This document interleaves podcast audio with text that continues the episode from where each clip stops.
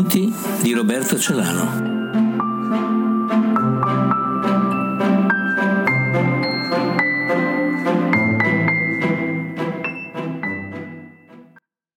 Titolo del racconto: Caso di soldi e di scrittura.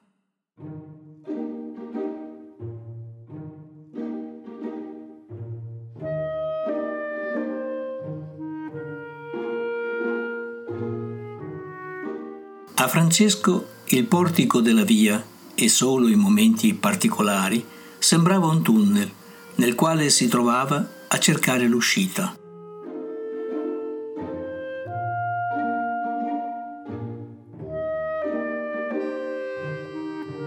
Altrimenti il portico era uno snodarsi di volte fra colonne portanti che nel loro ripetersi gli parevano imitare il cielo.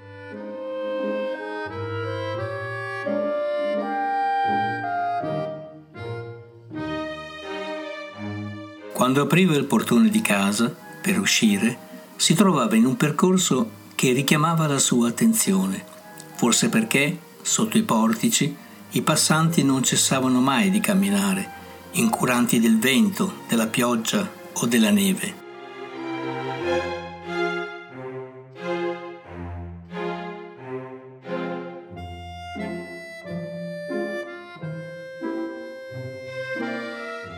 Francesco amava i portici della sua città.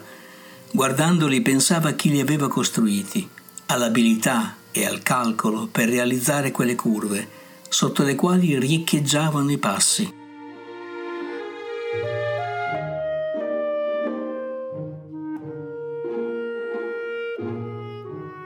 Lungo il percorso, talvolta, resti di affreschi murari antichissimi si insinuavano nelle volte di quelle architetture. Eppure, quando Francesco si smarriva, improvvisamente il portico diventava un tunnel. Le curve, le volte, gli affreschi sparivano. Vedendolo piangere, i passanti lo soccorrevano subito. I negozianti si prodigavano a indicargli dove abitava.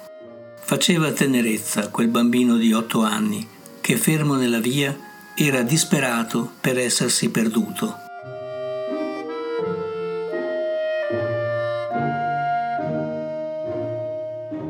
Francesco andava a fare spesa con un biglietto in una mano e i soldi nell'altra.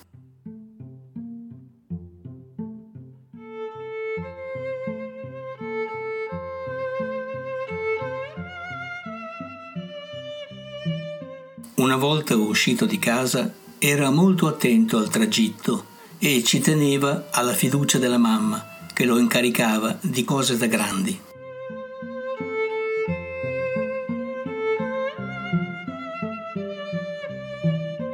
C'era il fornaio, il fruttivendolo, il droghiere, ma c'erano anche le vetrine, le luci, le persone che camminavano.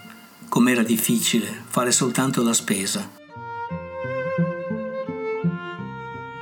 Francesco usciva dal negoziante contando il resto, a volte servendosi delle dita per avere la certezza che 2 più 2 facessero 4.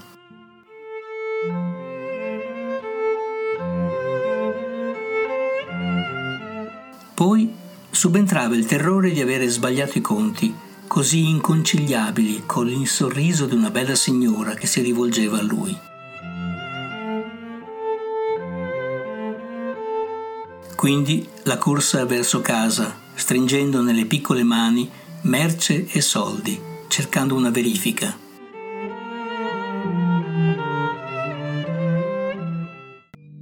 All'improvviso, il portone della sua casa diventava irraggiungibile, confuso con altri portoni apparentemente uguali.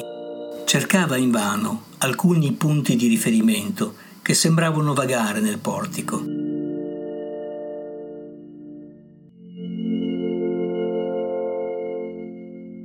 Checco, amico di famiglia, a volte lo osservava dalla soglia del suo negozio.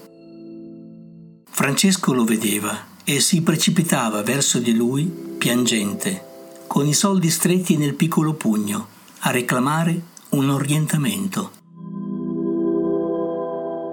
Riportato a casa, veniva il momento di controllare i soldi del resto, che qualche volta non corrispondevano al dovuto. Allora Francesco ricordava un giornalino o una caramella, acquistati tra un negozio e l'altro. Il tavolo della cucina pareva testimone delle monete e delle banconote disposte sul legno macchiato. Su quel tavolo il nonno lo aveva sdraiato quando aveva 3-4 anni per afferrarlo dai piedi e attirarlo a sé in un gioco, a conclusione di una filastrocca che terminava con una grande risata. Lo stesso tavolo, dalle perenni macchie, ognuna con una storia, una vicenda, un sogno, sembrava a Francesco esigere il resto della spesa. Ma non sempre era così. Spesso la mamma si congratulava con lui per il resto esatto.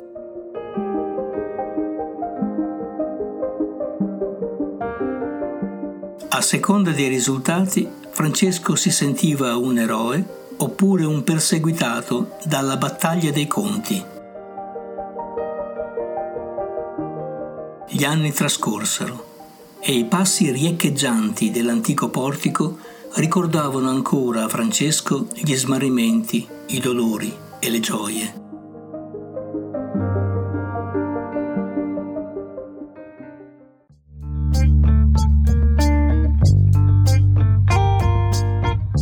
Venne un'estate in cui i genitori di Francesco dovevano andare ai bagni termali. Dal momento che Francesco aveva 13 anni e suo fratello Antonio, 7, la gestione della casa poteva essere affidata a loro con la supervisione della governante, da tempo parte della famiglia. Francesco si offrì di tenere un'amministrazione scritta delle spese. La madre accettò, consegnando a Francesco una bella cifra, occorrente per quel breve periodo di assenza. Francesco fu entusiasta per la fiducia dimostrata e ripose in un suo cassetto la somma, chiudendolo a chiave. Quella chiave poi andava messa, a suo parere, in un altro cassetto da richiudere con un'altra chiave. Iniziò così un conteggio minuzioso delle uscite di ogni giorno.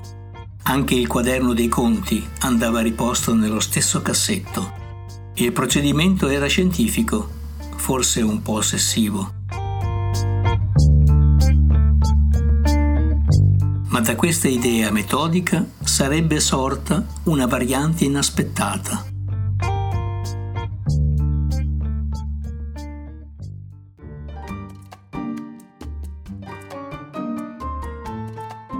Francesco rifletteva che il cassetto dell'amministrazione era anche il cassetto che ospitava il suo diario personale e i suoi scritti, quelli che la madre gli consigliava di rileggere a distanza di tempo per verificarne il valore. Curiosamente, i soldi della spesa convivevano con i testi scritti, nello stesso cassetto. Soldi e scrittura da curare e da verificare. Non c'era spesa che non avesse una documentazione di uscita, non c'era promemoria per il ritorno dei genitori che non fosse annotato con cura. Ogni movimento contabile era evidenziato al centesimo. Ma non c'era giorno che non fosse scritta anche una pagina di diario. Fu tale l'attenzione e l'impegno che Francesco iniziò qualcosa di imponderabile riguardo il rapporto con i soldi.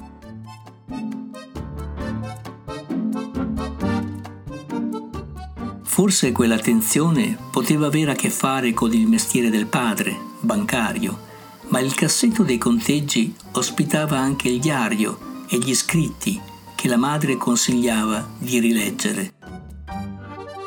Era successo qualcosa che è difficile descrivere ed è semplice vivere. La scrittura, nemica della paura, aveva imposto uno svolgimento logico. Ciò che si fa, si scrive.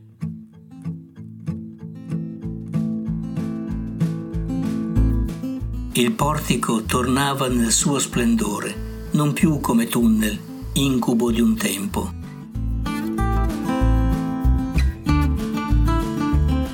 Qualcosa formulato nell'infanzia iniziava un cammino più articolato nell'adolescenza, quando gli scritti di Francesco erano stati prossimi ai soldi, nello stesso cassetto, quasi sovrapponendosi.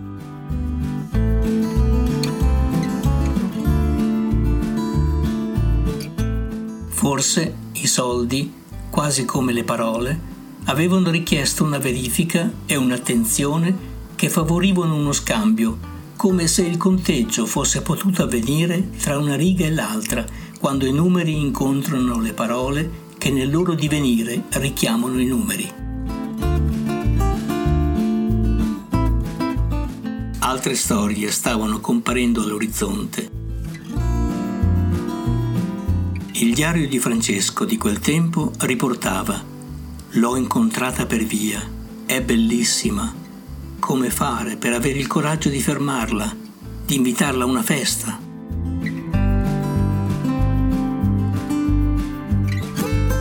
La banconota, che era scivolata a fare da segnalibro, in modo del tutto accidentale, non stonava per niente con quelle prime frasi d'amore.